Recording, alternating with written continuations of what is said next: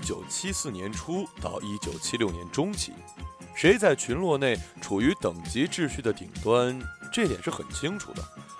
起初看来，耶罗恩至高无上的地位似乎是奠定在他那没有其他猿能比的体力之上。耶罗恩的庞大身躯和他充满自信的行为方式，会使人产生一种天真的设想，即黑猩猩们的社会是由最强者为王的法则所支配。他看上去要比群落内第二大的成年雄黑猩猩鲁伊特强壮得多。但实际上，这是一个假象。造成这种假象的原因，则是。在耶罗恩占据最高统治地位的时期，他的毛发总是略微的竖立着，即使在他不卖力地进行那些威胁性武力宣誓的时候也是如此。而他走在路上的时候，总是迈着一种缓慢而稳重的夸张步伐。这种具有欺骗性的习惯做法，让躯体看起来显得大而沉重。是黑猩猩中熊一号普遍具有的特征，正像我们在后面将要看到的那样，每当有其他个体将先前占据这一位置的个体取代时，他们都会这么干。处于拥有权力的位置上的这一事实，会使一只雄性的身躯也给人以深刻的印象。这就是前面所说的那个设想。作为阿尔法雄性的它，占据了一个与其外貌相称的地位，得以产生的原因。（括号阿尔法是希腊文的开首字母，在动物行为学里，阿尔法雄性指的是社会性动物中占据最高位置的领头雄性。沿用至人类社会，则则是指那些具有领袖气质、易成为某些领域和场合主导的男性。）在荷兰动物学家弗朗西斯·德瓦尔的名著《黑猩猩的政治》一书里面，出现了第四章二次权力更迭开篇的这段话，让我印象十分深刻。而在接下去数个小节，德瓦尔绘声绘色地描述了鲁伊特向耶罗恩发动全力进攻，并一度成功罢黜了这只阿尔法雄性的过程。包括双方如何对黑猩猩群中的雌性进行争夺，以及其他雄性进行笼络，一波三折，看起来十分有趣。但事情还没完，这故事有一个悲伤的结局。第一次看书时，我几欲落泪。失去地位以后，老奸巨猾的耶罗恩忍气吞声了一段时间，在暗中酝酿反扑。终于有一次，趁伊鲁特睡觉，和其他雄性一起把他打成了重伤，并阉割了他。后者最后悲惨的死去。一九八九年出版的《黑猩猩的政治》曾在二零零七年与《沉思录》《物种起源》《君主论》一同入选百大哈佛大学教授推荐的人类历史上最具影响力的经典图书。它不仅是作为一部引人入胜、有很多故事的动物书，更是作为一本帮助我们了解灵长类的行为与需求的普及性读物，受到了政治家、管理者和社会学者的广泛关注。关于这本书的赞美，我不再多说了，只想指出一点：德瓦尔这段描述之所以数年之后还在我脑海中呼之欲出、信手拈来。乃因为他深刻的指出了一只黑猩猩，呃，或者一个人，如果他所属的群体中处于优势地位，则必须做出一件事，就是适当的装。耶罗恩成功的通过把毛都竖起来的这种方式，装成比其他个体体格都硕大，从而引起他们的敬畏。事实上，这家伙后来被打败了，毛就耷拉了下来。德瓦尔的团队观察到，他其实一点也不比其他雄猩猩高大。非常有趣的事实。无独有偶，哈佛商学院的美女副教授艾米·库迪在她的一系列研究当中，探讨人所采取的身体姿势会如何影响其行为方式乃至行事效果，就发现了另外一些很接近的事实。他把结果发表在一篇名为《在高风险的社会评估之前采取强有力姿态的利益》的论文当中。并且在二零一二年出席 TED 演讲时，做了一个极其生动的演讲，用肢体语言重塑自己。艾米提到，他一直很想知道，如果人外表上伪装成比较强大的模样，是不是就真的会在心理乃至生理层面产生效应？所以，他和同事们招募了一批志愿者来做实验。这些志愿者在一开始会被要求做出一些开放性或者收缩性的动作。前一类，如坐在椅子上，把腿翘到办公桌上去，双臂打开，双腰叉肩，这样显得强有力。后一类，如双手夹在膝盖间坐着，屈身低头，手摸着缩起来的脖子，这样显着羸弱无力。让他们保持这个姿势数分钟之后，再往下做一些任务测试以及身体激素水平的测试。结果发现，做出强有力姿势的志愿者中，百分之八十六愿意参加一项赌博游戏，而做出无力姿势志愿者中只有百分之六十愿意。强有力姿势志愿者睾酮水平上升百分之二十，无力姿势志愿者则下降百分之二十五。强有力姿势志愿者可得松水平下降百分之十，无力姿势志愿者则上升百分之十五。啊，呃，需要解释一下，睾酮是一种核力量支配力相关的雄性激素，不过在男女两性的身上都存在。一般来说，社会性动物地位越高，身上的这种激素水平就会越高，而可得松是一种压力激素。社会性动物中地位越高，身上这种激素水平就会越低。所以，艾米的结论是：如果你从外表上做出姿态上的改变，将很大程度上改变你内心的状态乃至身体能力。好，所以我们回到其实真正想探讨的人为什么装逼，或者人为什么端着的主题上。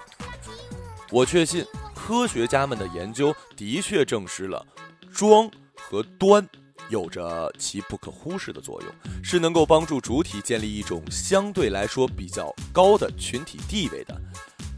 前提是在运用得当的情况下。我们可以来看看另一些场景下，人会采取其他装的方式。和金钱有关的各种消费行为是很值得一看的样板。二零一零年，伦敦商学院行为管理学教授尼诺·西凡纳森在《通过消费象征地位的商品来保护自己》这篇论文中指出，那些自我评估低落的人会想通过消费象征地位的商品，如名车、名表、名包等奢侈品来化解自我危机。在实验室中，他召集了一百五十个实验对象，让这些人做了一个测验。然后告诉他们的得分是在倒数百分之十的低分里头，于是部分人感到极其受挫，自我价值受到了威胁。接下去，研究人员又告诉他们会做另一个无关调查，却回答愿不愿意去买某些东西之类的问题。于是。这部分自我价值处于危机之中的人，就比未处于危机之中的人表现出更大的倾向去消费奢侈品，而面对普通物品时并未受到影响。研究者解释说，这是因为他们想要用这种方式摆脱自我危机。另一个研究中，西凡纳森让被试对象看一辆奢侈品车的价格。按照常理来说，那些收入低的人可能会更加回避这样的商品，而结果是相反的。他们不但表示出想买的意愿，而且愿意花更多的钱来买这辆车。西凡纳森认为，这是因为那些社会经济地位更低的人本能地体会到更多的危机感，于是会采取超过自己能力的方式去消费昂贵的炫耀性的商品，以此来寻求心理平衡。正如《黑猩猩的政治》开头，作者引用17世纪英国政治经济学家托马斯·霍布斯的一句话所揭示的那样：“我认为。”所有人类都具有一种普遍倾向，一种持续不断、永不停息、前赴后继、至死方休的权力欲望。在装逼特类这件事上，人类之所以如此前赴后继、乐此不疲，就是因为它能够产生一种权力的幻想。从而让身体充满竞争压力的社会群中的个体，特别是像些经济政治地位比较低的个体，感觉会更好一些，觉得自己也不是那种出门被随便踩的小虫子。此外，还有一个重要的目的是赢取交配优势。呃，这个词实在太赤裸裸。那么我们换一个说法好了，在择偶中占有优势。美国经济学家托斯丹·凡伯伦在1899年《有闲阶级论》中提出凡伯伦效应：商品价格定得越高越畅销。对于这句话，不用我费口头解释，想必你也频频点头了吧？我们的生活里就是充满着这种效应，比比皆是。也不说呃华伦天奴什么的了，就像前段时间感情营销做到极致的朱成。又像是怎么看也不值的无印良品，就生动地展示了这一点。而在2011年，来自德克萨斯州圣安东尼奥大学等五所大学的六名研究者共同完成名为“公孔雀、保时捷和托斯丹·凡伯伦炫耀性消费作为一种性信号系统”的论文。主要讨论以名车消费为代表的炫耀性消费，到底在两性博弈中起到了什么样的作用？他们给出的结论是：部分男人就是把买名车这种炫耀性消费当做一种性炫耀来展示，就像那些公孔雀需要一副华而不实的羽毛一样，这是性选择规律对他们的做人要求。当然，不要急着讽刺男人们。在女性身上，科学家观察到了另一个有趣现象：经济不景气时期，女性会通过购买口红之类的消费品来提升自己的外貌，以求得更有钱的伴侣的青睐。这现象名曰“口红效应”，是来自德克萨斯基督大学的莎拉希尔和克里斯托弗·罗德和佛等人2012年在。经济衰退的美貌激励、择偶、花销与口红效应中所揭示的，该效应似乎能用来解释那些明明出身贫寒的女人愿意把大把的钱花在化妆品上，用来提高自己在婚姻市场的竞争力这一不争的事实。正所谓有钱装，没钱更要装。甚至一些不好用金钱直接衡量的事物，也可以成为装的载体。比如说，爱心。二零一零年，康奈尔大学的帕特·巴克利就发表过标题为“利他作为一种求偶展示”的论文，其中指出，无论男人或者女人，都更愿意和具有利他特质的人约会、交往、发展长期伴侣关系。所以，当你有看到微博上某些人在公益事业上热血沸腾、整天咋咋呼呼的时候，还是尽量保持冷静的头脑观察吧。指不定哪天他就会以呛死你的头条新闻主角这种方式出现，让你觉得恍惚至极。当日的慷慨啦、正义啦、功德啦，什么的，仿佛是一场表演罢了。最后，我们可以来探讨一下当前中国社会最为突出的一种装，那就是装文艺。从多年前的西四、北大、新青年，到如今的豆瓣儿，文艺青年们势不可挡的力量已然成为两千年之后中国青年人群最重要的特征之一。及至近几年来，更是愈演愈烈。好像不知道爱在午夜降临前的人都不好意思去社交的样子。然后是写两行酸句子的人就要声称自己是诗人，能搞点绘画、摄影之类的动静就能卯着劲儿去步入艺术家行列。这些现象让人忍不住大喊一声：“啊呸！你丫这么文艺，你爹妈知道吗？”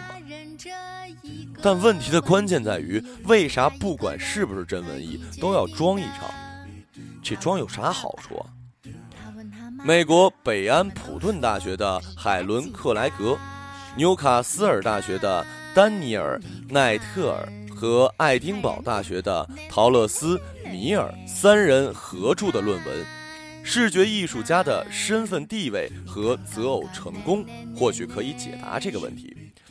他们通过二百三十六个视觉艺术家的调查得出，成就更高的男艺术家情场会更得意，而且更有可能采取短期的约会策略。呃，因为他们身边围绕着女子实在忒多了。回想一下披头士和滚石成员们睡过多少 groupie 们，这个结论可谓毫无违和感。早在两千零一年。新墨西哥大学的演化心理学家佛杰里米勒在其所著的《求偶心理：性选择对人性进化的影响》中，就曾指出，艺术创造力最初是用来吸引异性而演化出来的。这一观点在2004年海伦费舍尔的《情种起源》中也再一次被提及。而丹尼尔奈特尔此前还有一个蛮有影响的研究，我觉得一定得在最后提一下。他会成为本文最意味深长的主角。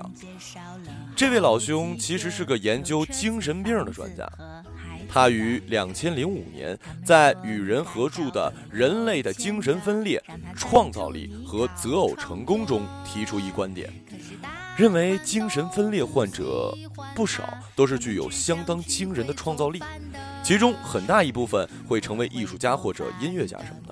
如此保证了他们能够择偶成功，这也是这些人的基因之所以没有被人类淘汰掉的最大原因所在。所以说，既然有这样的好处，你怎能怪小青年们不得不一个个装疯卖傻，把自己搞得很文艺，以求得更多异性关注呢？